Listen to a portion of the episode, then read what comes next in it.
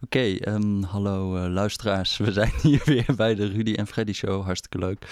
Um, ik wil allereerst even beginnen met een anekdote. Ik toch wel uh, full disclosure. Uh, ik geloof dat het een paar maanden geleden was toen mijn vriendin, toenmalige vriendin, tegen mij zich beklaagde over het feit dat er geen vrouwelijke gasten waren in de Rudy en Freddy show. En ik heb die klachten toen aan jou doorgegeven, Rutger. En ik weet nog goed wat jij toen zei. Jij zei ja, vrouwelijke gasten, dat doet toch iets aan de ongedwongen jongenssfeer van de Rudy en Freddy show. Zei ik dat echt? Ja, dat heb, je, dat, dat heb jij gezegd. En ik heb ook nog zeer geprotesteerd tegen mijn vriendin van... ja, maar wie dan? Welke vrouw dan? Dus, um, nou ja, wie zijn er geschikter om een podcast over feminisme te houden dan twee mannen met zulke blinde vlekken. Ja, dat is wel een uh, goed als punt. wij twee. Dat is wel een goed punt. Um, dus uh, we gaan deze, deze podcast gaan we het een keer hebben over uh, feminisme. En dat doen we niet met z'n tweeën alleen, maar ook met onze collega dat Brechtje Hofstede. heel mooi zijn als het met z'n tweeën alleen was. ja, dat zou, dat zou wel echt inappropriate. Zo van, dat bespreken we ook nog wel even. Ja, ja, ja, ja. Um, ja, uh, heb je ook de intro voor, uh, voor Brechtje voorbereid? Nee, dat heb Moet ik niet. ik die even doen? Ja, doe jij dat maar. Oké, okay, nou Brechtje is een van de grootste literaire talenten van onze tijd. uh, zonder enige twijfel. Ze kan ook heel goed skiën trouwens, weet ik. Maar dat is volkomen irrelevant.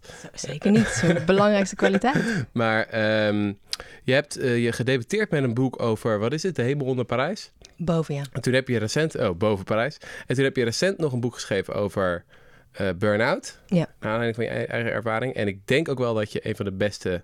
Nou ja, goed, dat vind ik eigenlijk gewoon... Kan er iemand beter schrijven dan Brechtje bij ons op de correspondent? Niet echt, hè? Nee. ik durf hier niks op te zeggen, nee. maar lees, dankjewel. lees dat allemaal. Maar je bent nu dus bezig aan een serie over seksisme en feminisme. Zeg ja, dat goed? zeker. En ik zie ook, dat vind ik helemaal mooi... Er ligt hier zowaar al een boek, dames en heren... dat Brechtje en ik allebei hebben gelezen. De titel is Why I'm Not a Feminist. Ondertitel A Feminist Manifesto van Jessa Crispin. Ja, ik heb dat gelezen, dus ik verdiep me wel degelijk in dat soort dingen, Jessie. Um, maar daar gaan we het zo nog over hebben. Vertel eerst even over waar je nu mee bezig bent. Ja, op dit moment ben ik bezig met een serie over um, uiterlijk echt het klassieke vrouwding, als je de reacties mag geloven. Ja, echt iets voor de vrouwtjes, reageren dan de mannen onder mijn stuk. Um, omdat uh, het een van de klassieke manieren is waarop vrouwen nog steeds uh, worden onderdrukt. Eigenlijk waarop ze zichzelf leren onderdrukken. Doordat er heel veel focus ligt op hun uiterlijk. En dat het eigenlijk het eerste en vaak het enige aspect is waarop je wordt beoordeeld als vrouw. Als je niet voldoet aan het ideaal, wat onhaalbaar is, dan word je meteen als irrelevant weggezet. Als je er wel aan voldoet, is dat ook alles wat je doet. Um, en ik vind dat heel interessant. Dus um, daar ben ik nu uh, over aan het schrijven. Ja, ik heb, ik heb laatst onderzoek aan. gelezen dat, dat mannen heel vaak vrouwen onderbreken. Dus ik heb me heel sterk voorgenomen. We beginnen deze Leuke podcast, podcast wordt dit, om okay. niet te onderbreken. Ja, ja, ja. Nou ja, maar dat vind ik altijd een beetje het ongemakkelijk, ook met Sinan en zo. Ik ben gewoon als het dood dat ik iets doms ga zeggen. Dus dit is het einde van ongedwongen jongenssfeer. Ja, ja dit is heel jammer. Nee, is zeker zo. Ik las laatst eens een fascinerend stuk over dat bijvoorbeeld okselhaar. Ja. Dat de oorlog daar tegen, tegen okselhaar bij, onder, onder vrouwen, dat dat heel recent is. Echt een historische vinding. Volgens mij 100 jaar geleden of zo, dat dat nog helemaal geen ding was. Werd het 100 jaar geleden al wel geschoren? Nou, dus niet. Ja, okay. ik moet de precieze datering moet ik even voor je opzoeken. Maar ook dat, dat ook weer zo'n zo'n uitvinding is die ooit ontstaan is. En daar vervolgens een hele reclame-industrie achter. Want dat moet allemaal weg, et cetera. Ja, um, nee, er worden steeds meer leuke aandoeningen verzonnen die dan vooral vrouwen hebben. Bijvoorbeeld, nou ja, het belangrijkste of bekendste voorbeeld is cellulitis. Mm-hmm. Dat is pas sinds de jaren zeventig volgens mij in de, voor het eerst in de Vogue uh, genoemd. En sindsdien is het echt een ding met een miljardenindustrie erachter. Um, eigenlijk heeft volgens mij 97% van de vrouwen dat. Dus het is gewoon een ander woord voor hoe vrouwenbenen er normaal gesproken uitzien. Het is gewoon een secundair geslachtskenmerk van volwassen vrouwen. Mm-hmm. Uh, maar als je daar dus een naam op plakt, cellulitis, en het een aandoening maakt, kun je vet veel cellulitiscremes slijten die niet werken. Ja, precies. Of, maar um, daar ja. komt het vandaan gewoon ook dat... Uh, nou, het was ooit, er... ooit in, de, in de, volgens mij in de 19e eeuw door een Franse dokter bedacht als naam voor een onderhuidsontsteking. Dus ooit was het een soort van medische aandoening, maar het is nu gewoon een naam voor, ja, sinaasappelhuid. En het slaat echt helemaal nergens op. Ja. Maar waar, waar, komt die nadruk op uiterlijk dan vandaan? Is dat dan gewoon, zeg maar, in dit geval zijn het de crèmemakers of zo, die daar, die daar dan baat bij ja, hebben? Maar waarom, daarop, waarom doen we dat dan? Die spelen daarop in, maar het is natuurlijk iets wat al super lang bestaat. Als je, ik heb kunstgeschiedenis gestudeerd en eigenlijk heb je dan gewoon de geschiedenis van mannen die naar vrouwen kijken als mooie dingen. Um, en ik denk de makkelijkste manier om iemand klein te maken is om te doen of het niet helemaal een mens is, maar vooral een ding. Mhm. eh, dan ontneem je iemand ja, zijn subjectiviteit, Ja, zijn precies, ja. agency, zijn kracht, zijn, eh, zijn, ja, zijn kracht om te handelen. En dat is natuurlijk, als je gewoon zegt, jullie zijn mooi om naar te kijken, maar je moet verder vooral niet je mond open trekken. Dat is, en vrouwen geloven dat en gaan zichzelf ook zo bekijken. Eh, dat is een heel efficiënte manier om, om mensen klein te houden. Om ook te zorgen dat je super veel tijd en energie en aandacht en geld steekt in er zo mooi mogelijk uitzien.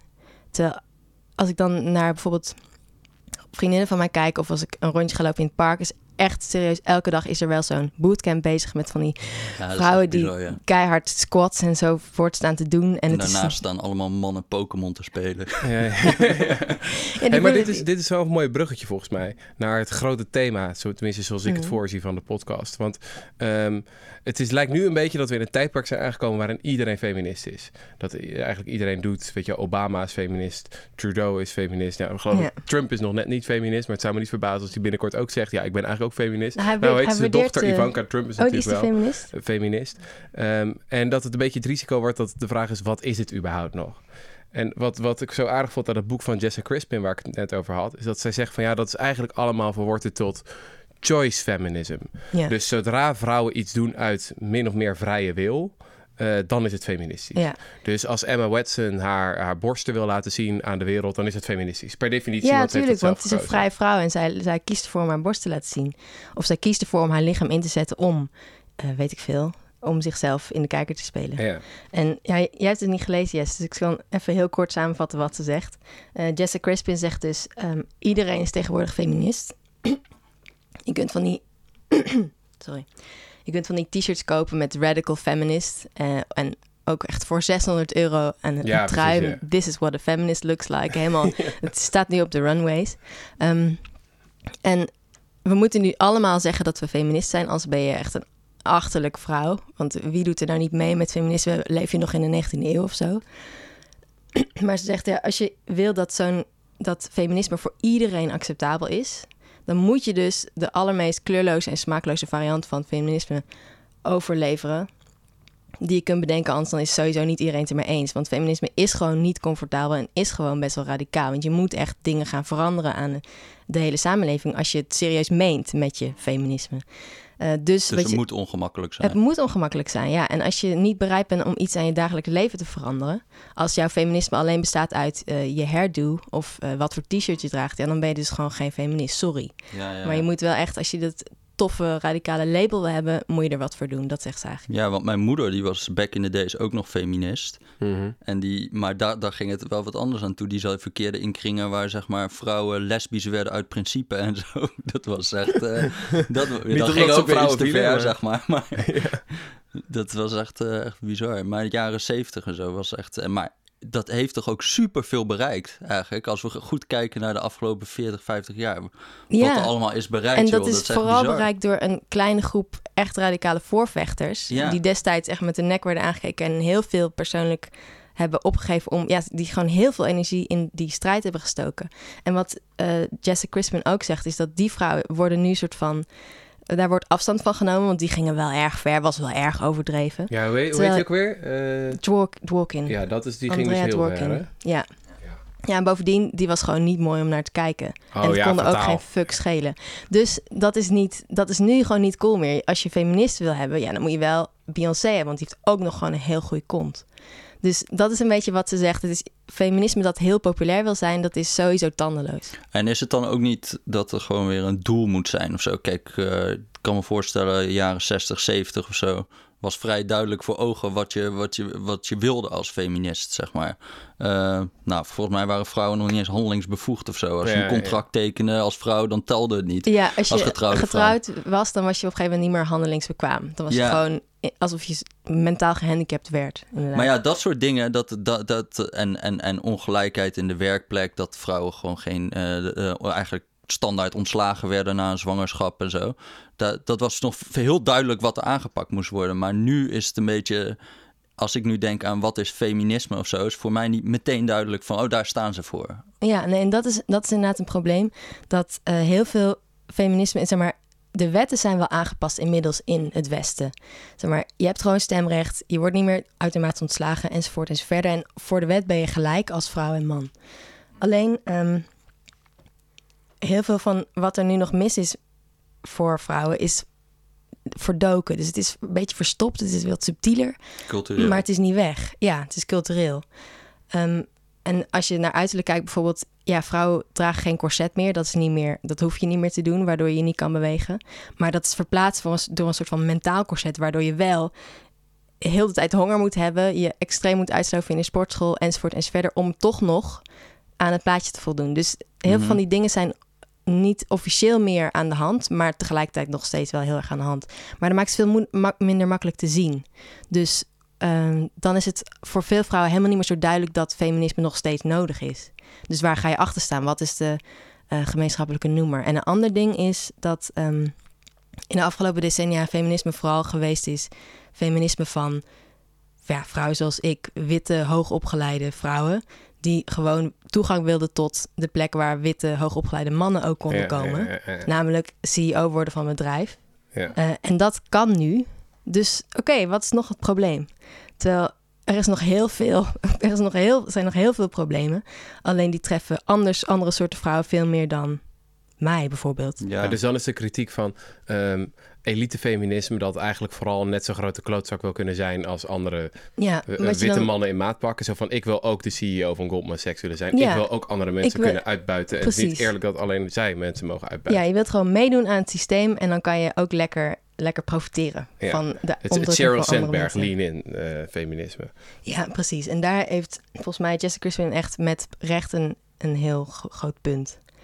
Eh, daar, daar gaat ze enorm tegen de keer en dat vind ik echt heerlijk. Ja, want dat is ook nog wel iets ehm, eh, wat je zegt. Het is een beetje eh, voor sommige vrouwen zoals jij misschien wat meer af of zo. Maar ik hoor dan nu met die, met, met al die, ik ben nu allemaal met dingen met armoede en zo bezig. Maar dan hoor ik zoveel dingen nog over huiselijk geweld en allerlei. Vooral met, ook met migrantengezinnen en zo, wat daar allemaal voor dingen achter de voordeur afspelen, is best wel schrijnend nog. Ja, en ook voor westerse vrouwen is het echt totaal niet af. Ook Ja. westerse vrouwen hebben gewoon echt heel vaak te maken met geweld. Fys- ja, fysiek, lichamelijk, ehm, seksueel geweld.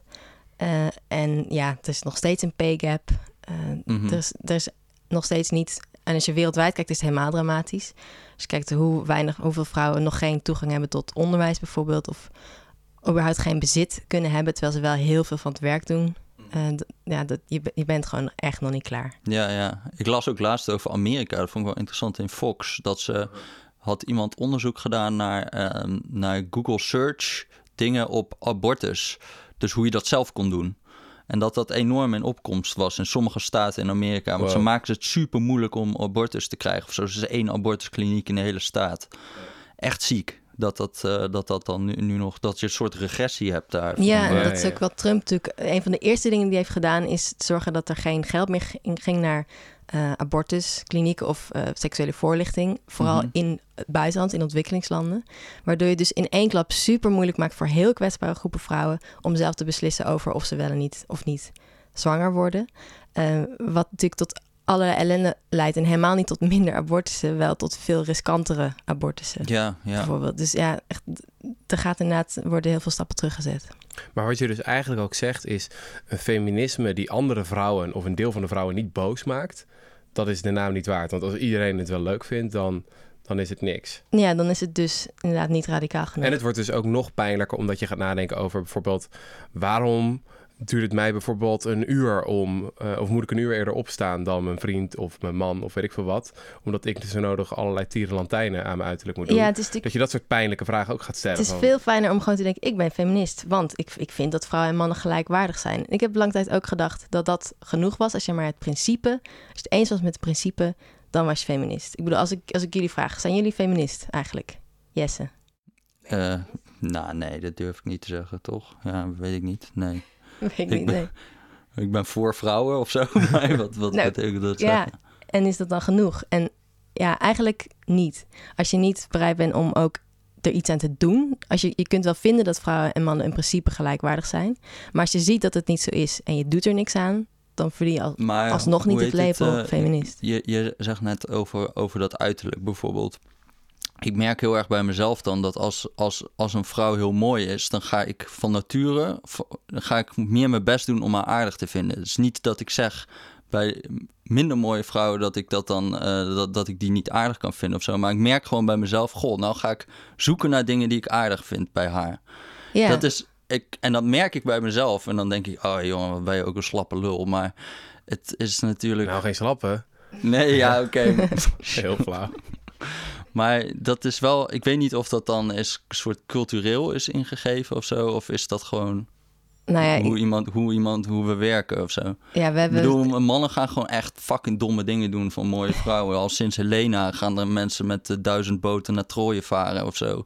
Omdat er een vrouw eh, een, toevallig mooi is, zeg maar. Ja, maar wat betekent dat voor iedereen die niet toevallig mooi is? Ja, precies, Dat precies. Maar dat besef ik me ook. Dat besef ik me ook. Dat is gewoon eh, heel unfair. Ja, er is Ja, een er heel wordt toch wel heel veel bullshit verkondigd. Puur op basis van biologie is dit. De mannetjes zijn nou eenmaal zo. Die komen Ja, Mars. en ook er is altijd het terugkerende argument van ja, maar voor mannen is het gewoon uiterlijk belangrijker en vrouwen beoordelen gewoon een man op status en, en ja, maar dat is andersom toch ook wel een beetje zo. En het, ik, denk, ik denk het zeker. Ik bedoel, als je echt een level playing ground hebt en echt mannen en vrouwen hebben dezelfde kans en hetzelfde uitgangspunt en dezelfde middelen om zich te laten gelden. Dus je en bent als vrouw niet vooral een popje, maar je, kunt ook, je bent ook gewoon een karakter. Je hebt een carrière, je hebt iets te zeggen enzovoort.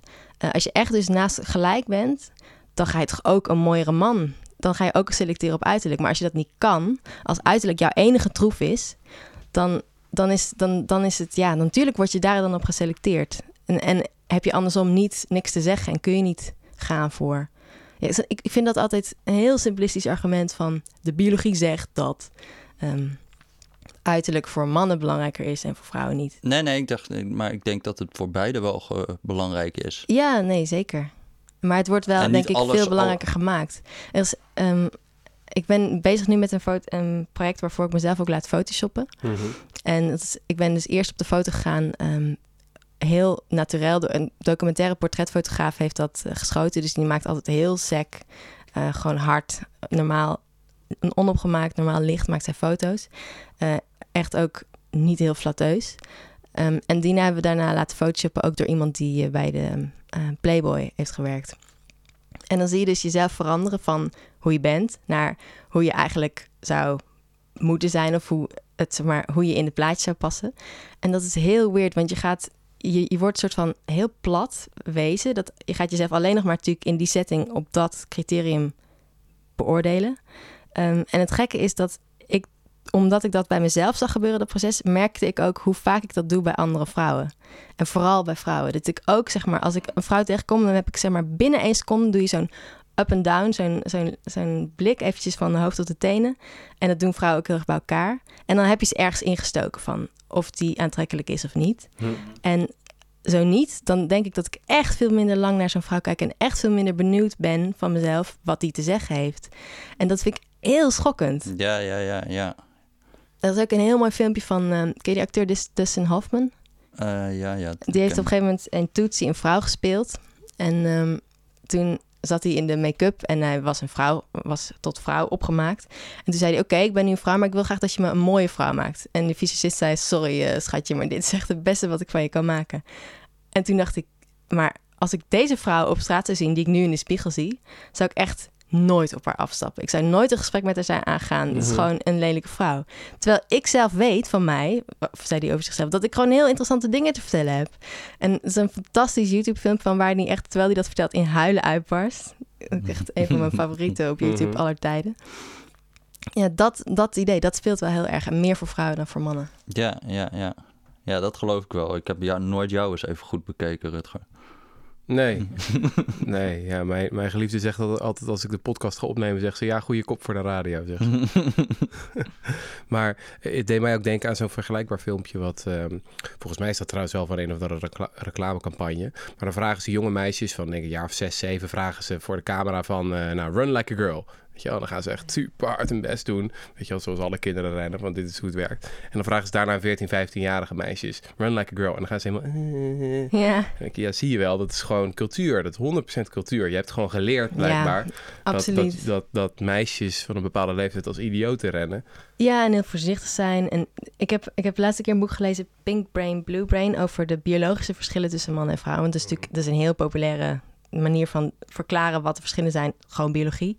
Ehm, en als je naar heel kleine kinderen kijkt, is, is het eigenlijk heel moeilijk te zeggen: oké, dit is dus aangeboren. Bijvoorbeeld het idee dat uh, vrouwen voorzichtiger zijn met fysieke sporten en zo. Als je dan peuters van een steile uh, plank laat klimmen, of laat kruipen eigenlijk, want ze kunnen nog niet lopen. Dan blijkt dat meisjes een iets steilere plank aandurven dan jongetjes, baby's. Terwijl als je dan hun moeders vraagt om eerst in te schatten hoe steil die plank mag zijn, voordat hun peuter er niet meer afdurft, dan kiezen die moeders voor jongens een steilere plank dan voor meisjes.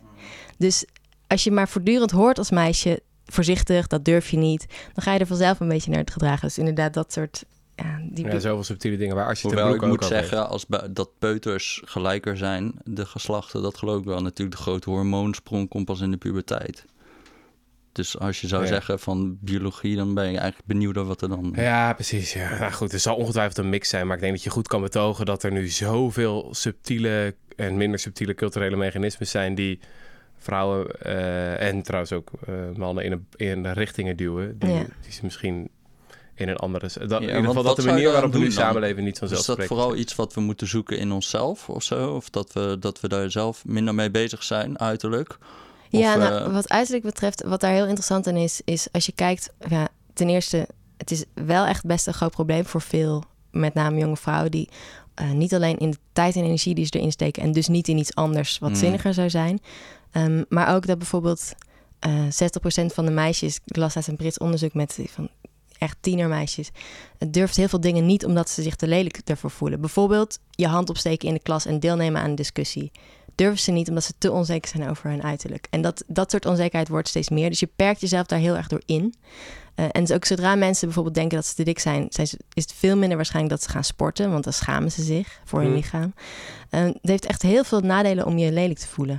Mm ja, en behalve dat het gewoon voor je... Voor je SCP heeft het onderzoek in Nederland ook gedaan. Ze noemen dat esthetisch kapitaal. Hebben ze ook allemaal berekeningen op losgelaten van hoger salaris en meer maatschappelijk succes, et Ja, het is ook een vorm van discriminatie, gewoon keihard. Ja. Het is een, gewoon een as van ongelijkheid waar je naar uh, kan kijken. Ja, maar wat, wat er uh, moeilijk aan is, is dat hoe onzeker je bent over je uiterlijk heeft heel weinig te maken met je uiterlijk zelf. Dus je echte gewicht zegt heel weinig over hoe dik je je voelt. Dat is, dat is heel elastisch. Het ligt mm ook aan met wie je vergelijkt. Bijvoorbeeld met een gefotoshopt uh, supermodel. Ja, dan ga je sowieso slecht uit die vergelijking komen. Het enige wat echt helpt, is als je gewoon het gesprek verandert daarover. Het helpt wel een beetje om te zeggen: oké, okay, me les en mediawijsheid. Dus besef je dat dit beeld niet klopt. Mhm. Ehm, maar pas als je zegt: Oké, maar ik wil helemaal niet over mijn uiterlijk praten. Ik wil niet op dat punt beoordeeld worden. Uh, en ik, ik put mijn zelfwaarde uit. Wat ik te zeggen heb, wat ik doe voor mijn werk, uh, wat ik uit mijn familie, uit de mensen die ik lief heb, wat ik bijdraag aan de samenleving. Dan pas wordt het in één keer echt veel minder relevant. Dan valt het soort van weg. en dat is eigenlijk wat je moet doen. En dat is denk ik voor feminisme nu sowieso heel interessant, maar nu ga ik iets te hard wat ik eerst wil zeggen. Um, een van de interessante dingen aan dat uiterlijk gedoe is dat het traditioneel erg een vrouwending is. Vrouwen maken zich zorgen over hun uiterlijk. Maar het wordt nu steeds meer ook een mannending. En jonge mannen uh, nu zijn bijna even onzeker over hun uiterlijk als vrouwen. En dan heb je het echt over een grote meerderheid van drie kwart of meer van de mensen die gewoon onzeker is. Um, en ook daardoor verstoord eetritme heeft en dat soort dingen.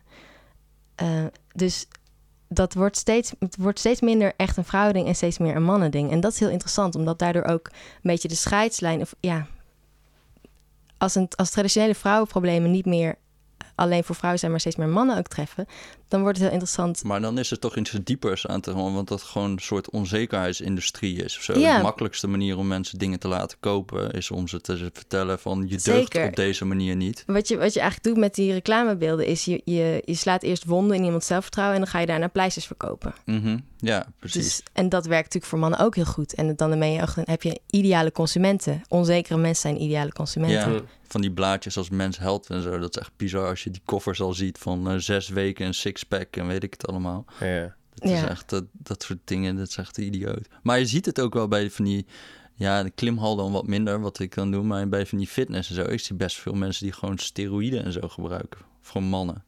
Ja, er worden steeds meer mannen die echt ook heel, het is echt super ongezond voor je, maar die heel ver gaan in het bereiken van dat ideaal wat je wat gewoon gefotoshopt is. Of Ja, wat je alleen kan bereiken als je jarenlang traint en je dan urenlang uitdroogt en dan onder zo'n Ja, gaat en dan onder idioot, Photoshop. Ja, dat is wel echt verdrietig. ja, Ik heb zelf het lekker zitten evagelie. ja. Maar wij gaan straks ook aan ons ja, beachbody jij werken. jij hebt wel aan het klimmen gekregen, inderdaad. Maar ik hou mijn t-shirt meestal wel aan. eh, uit, eh, Ja. dat is beter voor iedereen, denk ik. maar ehm, dus, dus eigenlijk uiterlijk is een van de vele subtiele mechanismes die je aan het onderzoeken bent. Ja. Ben ik bezig met andere dingen? Als, eh, weet ik veel, er zijn zoveel andere vormen van alledaags seksisme of zo, waar we, ja, waar we, waar we niet over nadenken. Ik ben op dit moment met objectivering bezig omdat ik het ook interessant vind dat het dus verschuift van vrouwen naar mannen. Maar je hebt, ja, je hebt zoveel dingen. Eh, ik vind zelfvertrouwen heel interessant. Zelfvertrouwen is, je hebt zeg maar, je hebt de, de pay gap, maar je hebt ook de confidence gap. Oh ja, dus ja, vrouwen zijn echt veel onzekerder over zichzelf en over hun capaciteiten dan mannen. ja. Mannen hebben veel meer de neiging om zichzelf te overschatten, terwijl vrouwen zichzelf eerder zullen onderschatten. Ja, En de beste manier om minder vrouwelijke sollicitanten te krijgen op een baan is om het salaris te verhogen. ja. Dan, ja, gaan die grappig. vrouwen Ik gewoon denken, oh, dat kan ik niet. Terwijl die mannen gewoon denken, chill. Weet je? En dat is natuurlijk wat je wil. Ehm, Ik la- las een heel vet eh, lab-experiment. eh, want ik had me ook een beetje voorbereid. maar die, die eh, vertelden ze dus van... dan hadden ze een activiteit, gewoon doolhofjes eh, oplossen, zeg maar. En dan werden eerst werden mannen en vrouwen gelijk gewoon betaald per doolhofje wat ze oplosten. En dan vervolgens waren er, sommige vrouwen waren veel beter dan mannen, sommige mannen beter dan vrouwen. En dan vervolgens gingen ze vragen: ehm, Oké, nu mogen jullie nog een keer eh, alleen dan beloond worden op degene die het beste is in jullie groepje. Ehm, en wil je op die manier beloond worden of wil je gewoon per doolhofje beloond worden? En vrouwen die willen allemaal niet, die denken dat ze slechter zijn dan ze eigenlijk zijn. Zeg maar, die willen nooit beloond worden met een soort bonus als zij de beste zijn in een Mhm. groepje. Ook al zijn ze dat in feite wel. Terwijl mannen zichzelf de hele tijd overschatten en denken: oh ja, ja, is Ja, goed, ik. kom maar, competitie. Ja, ja, ja. Maar dat, dat schijnt dus eh, in heel veel experimenten te zijn dat vrouwen eh, minder van competitie houden.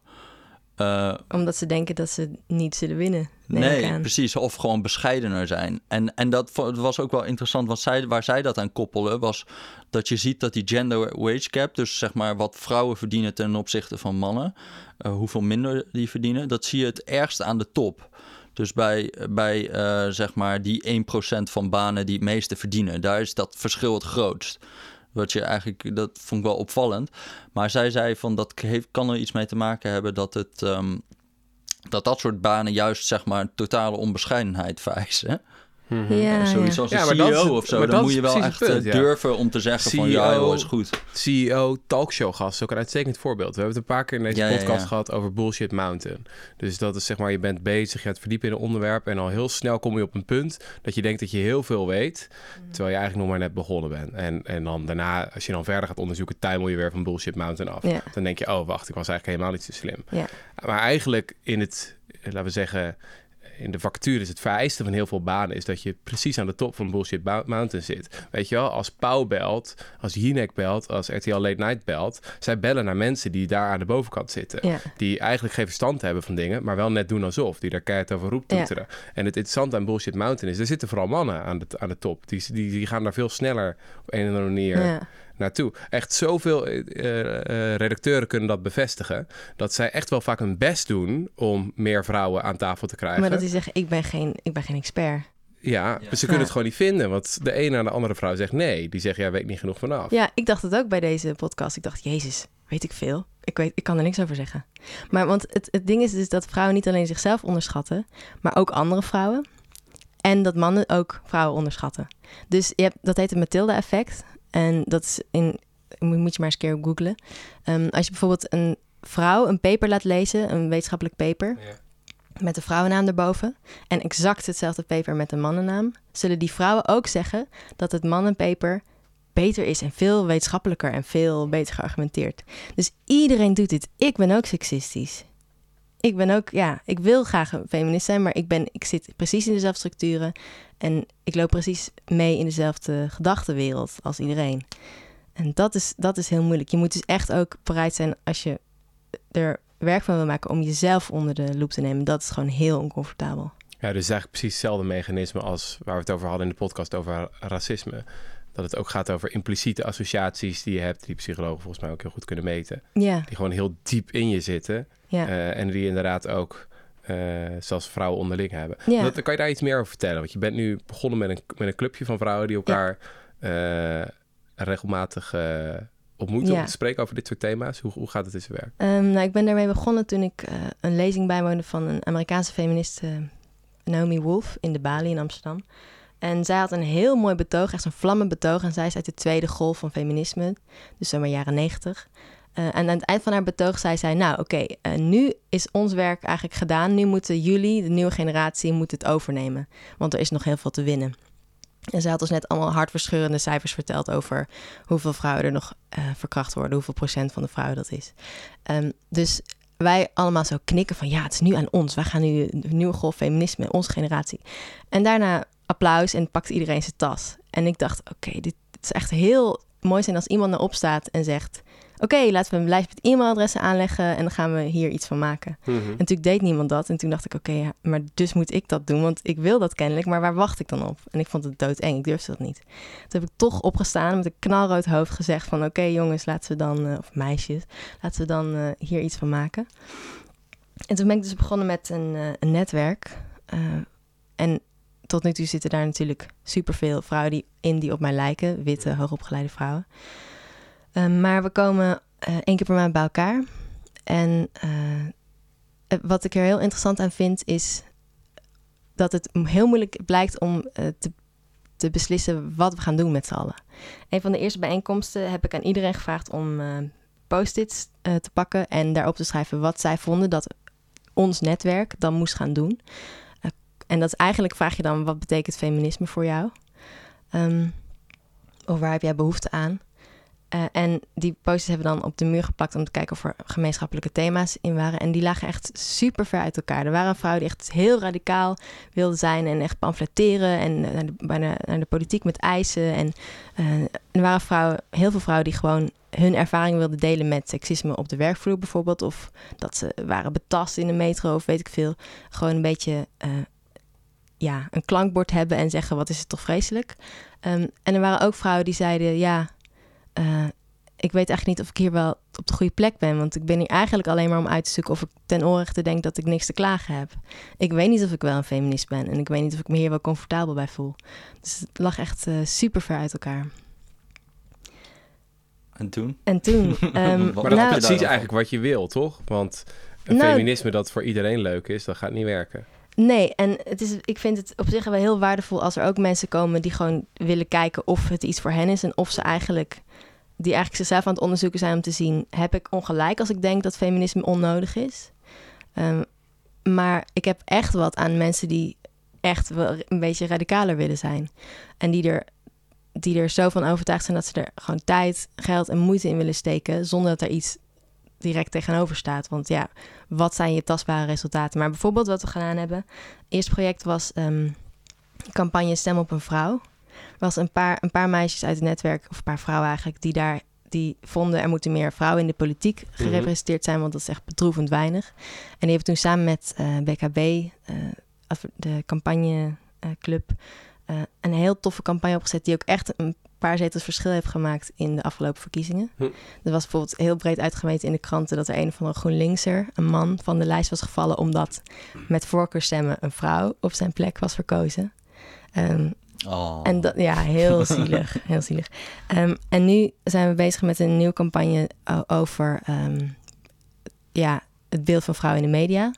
Dus dat totaal objectiverende eh, over schoonheidsideaal eigenlijk. En ook dat eigenlijk, waarom zijn we altijd, moeten we altijd mooi zijn? We willen, het is, gaat om meer dan mooi. Dus dat is nu een project. En hoe? Hoe ga je dat doen? Ehm, ja, ik weet niet of ik daar al helemaal... Oh, Oké, dat mag niet. Nou ja, het, het is vooral een, eh, een social media en een mediacampagne. Mm, Dus eh, we zoeken ambassadeurs daarbij die erbij willen zijn. En, eh, nou, ik weet, niet- ik weet Maar niet. best ik ga wel niet- concreet. Het is al, het is al veel meer dan een praatclubje. Ja, en, en wat ik ook een, een project wat ik ook heel leuk vind, is om een maandelijkse diners te organiseren waarbij we mensen uit ons netwerk, vrouwen uit ons netwerk samenbrengen met eh, ehm, vrouwen uit een hele slechte buurt hier in Amsterdam Noord. Eh, die dus uit een heel andere sociale omgeving komen en ook vaak culturele achtergrond hebben dan wij. Omdat ik heel graag wil dat dat netwerk diverser wordt. Omdat ik denk dat dat, dat, je dat, dat gewoon heel waardevol is. mm. En dat je heel veel van elkaar kan leren. Hey, uh, Karl Marx, een, uh, een favoriete gast in deze podcast, althans in geest. Uh, die had het ooit over het valse bewustzijn. Hij zei van het proletariaat heeft een vals bewustzijn, heeft niet door dat het onderdrukt wordt. wordt eigenlijk bedwelmd met religie, is het opium van het volk. en eigenlijk moeten ze wakker geschud worden. Ja. Is dat niet ook de missie die, die zo'n nou ja, vrouwen zoals jij hebben voor heel veel andere vrouwen? Van word nou eens wakker. Zeg maar, je, je kan je wel tevreden stellen met het deeltijd feminisme en denken van ik ben, ik ben wel happy, maar en je hebt misschien ook wel een gelukkig leven en dat blijkt misschien ook wel uit allerlei rankings en zo. Maar het deugt niet. Uh, het moet anders. Want dat vind ik zo, veel, zo interessant. Iemand als Marike Stellinga of zo, uh, NRC-columniste, die zegt dan: Ja, glazen plafond, whatever. Als we gewoon kijken, dan zijn Nederlandse vrouwen best tevreden dat ze veel vaker deeltijd werken. En nou, Nederlandse kinderen zijn ook heel gelukkig. Dus ja, je kan wel dingen willen veranderen. Maar ja, is, iedereen is toch best eh, happy zo. Nou ja, ik denk dat, dat er twee dingen spelen. Ten eerste ehm, het idee dat, als, dat jouw keuze gewoon jouw keuze is... en dat hij niks te zeggen heeft over andere mensen. Maar als jij bijvoorbeeld als vrouw ervoor kiest om na je universitaire studie... gewoon thuis te gaan zitten en niet te gaan werken...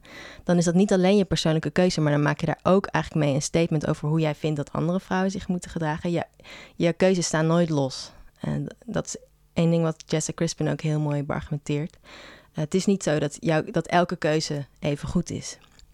Maar, ehm, een heel grote maar, dat ik en vrouwen zoals ik kunnen niet zomaar over andere, het leven van andere vrouwen zeggen: Jij hebt ongelijk, jij ziet het niet goed.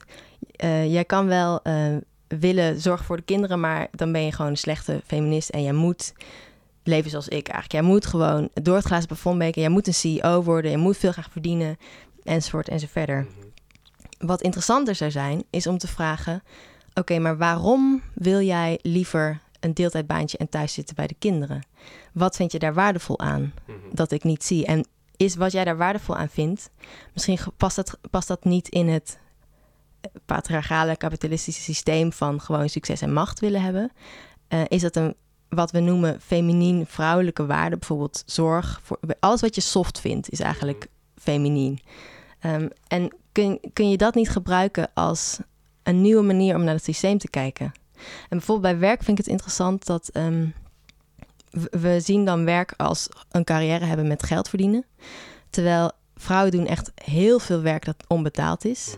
Ehm, als ik dat, eh, moet ik dan zeggen van jij moet gaan werken, want wat jij thuis doet is niet waardevol. Dat is eigenlijk heel gek. En wie ben ik om dat te vinden? Er zit heel veel waardevols in dat werk, wat, dat onbetaalde werk. En misschien vinden we dat gewoon niet waardevol genoeg. Ehm, dus je kunt ook kijken, oké, wat is dan werk voor? Wat is, hoe kan je werk anders gaan begrijpen?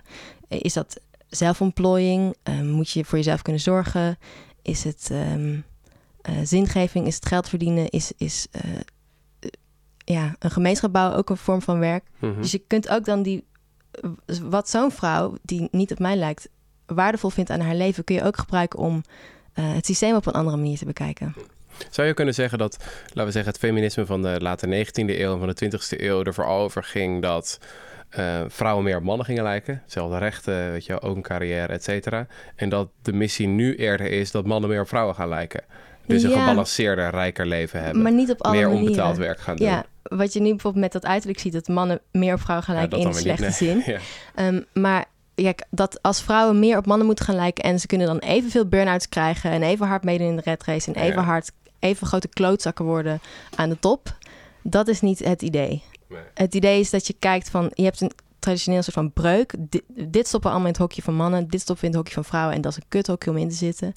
Ehm, maar er zitten ook heel veel mooie dingen in dat hokje. Bijvoorbeeld zorg en liefde en dat soort softe dingen zijn allemaal in dat hokje gestopt.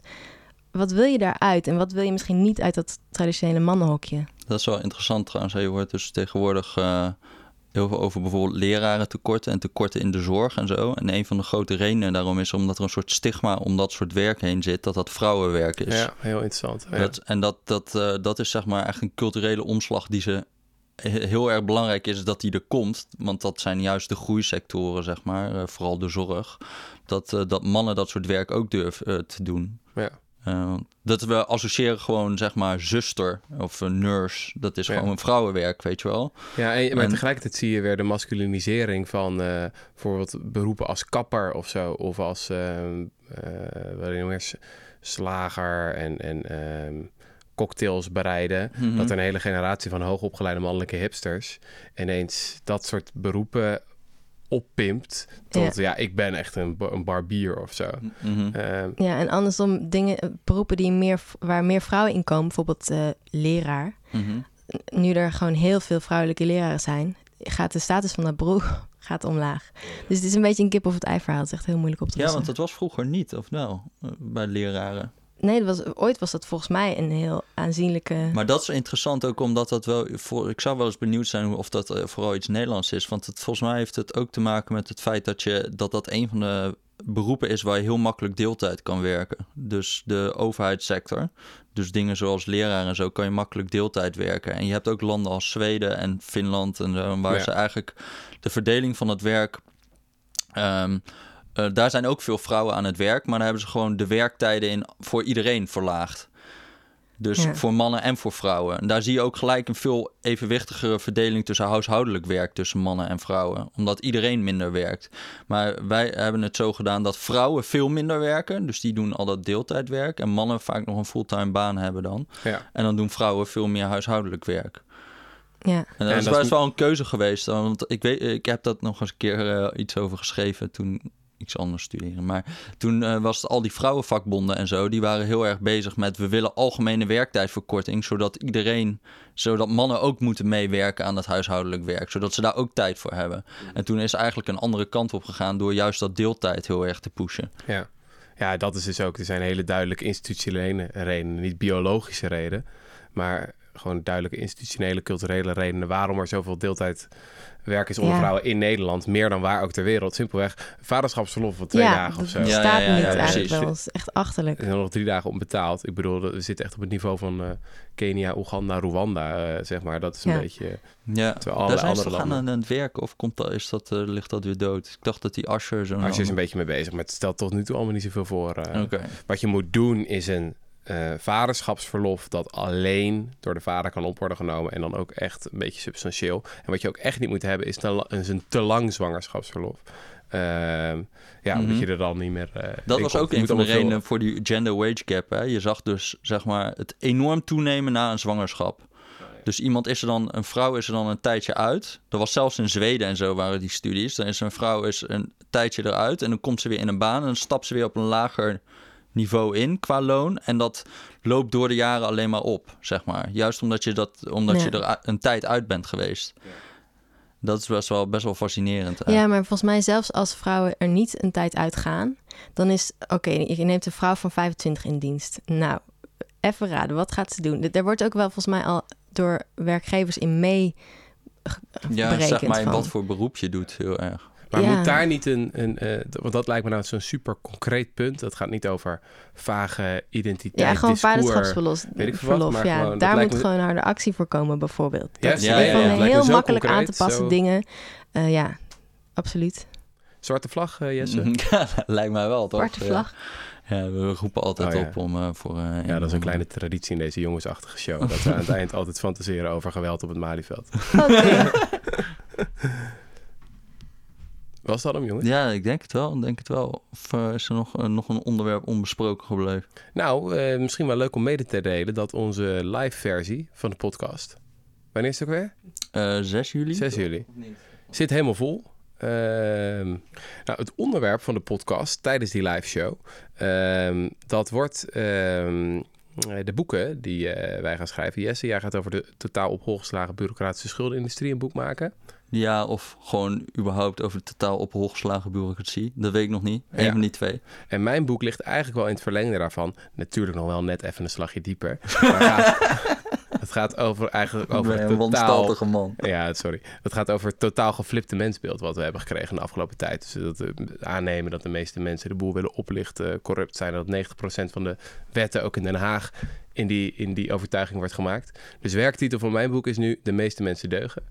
Nou, anders nog iets? Of, eh, was Ja, en, eh, en tik nog even recensies Ja. eh, van de podcast. We zijn heel benieuwd wat je ervan vindt. Eh, wij danken onze gast, eh Brechtje. Eh, Dank. we hopen dat je het wat vond. Heel lekker jongensachtig, ongedwongen. Oké, gelukkig. Groetjes. Groeten. Ja, Beachbody.